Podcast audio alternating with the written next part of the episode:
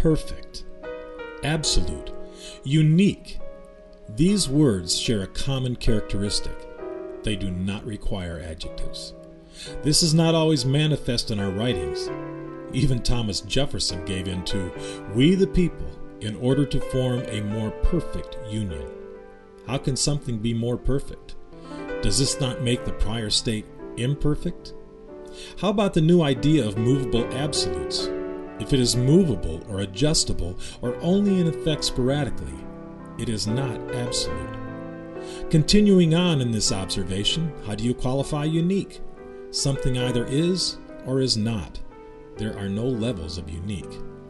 Another crucial word with this characteristic is truth. Truth is not open to alteration or adjustment. Truth is not dependent upon belief. Truth is. Whether I accept truth is immaterial.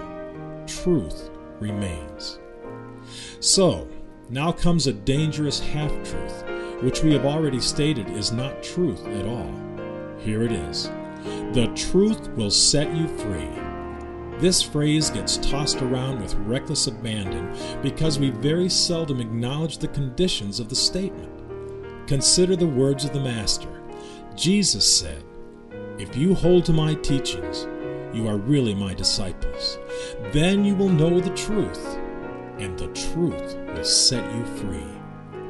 The promise is conditional.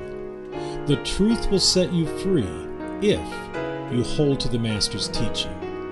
Then you will know the truth, and the truth will set you free. And that makes this a perfectly unique absolute. Ain't that the truth?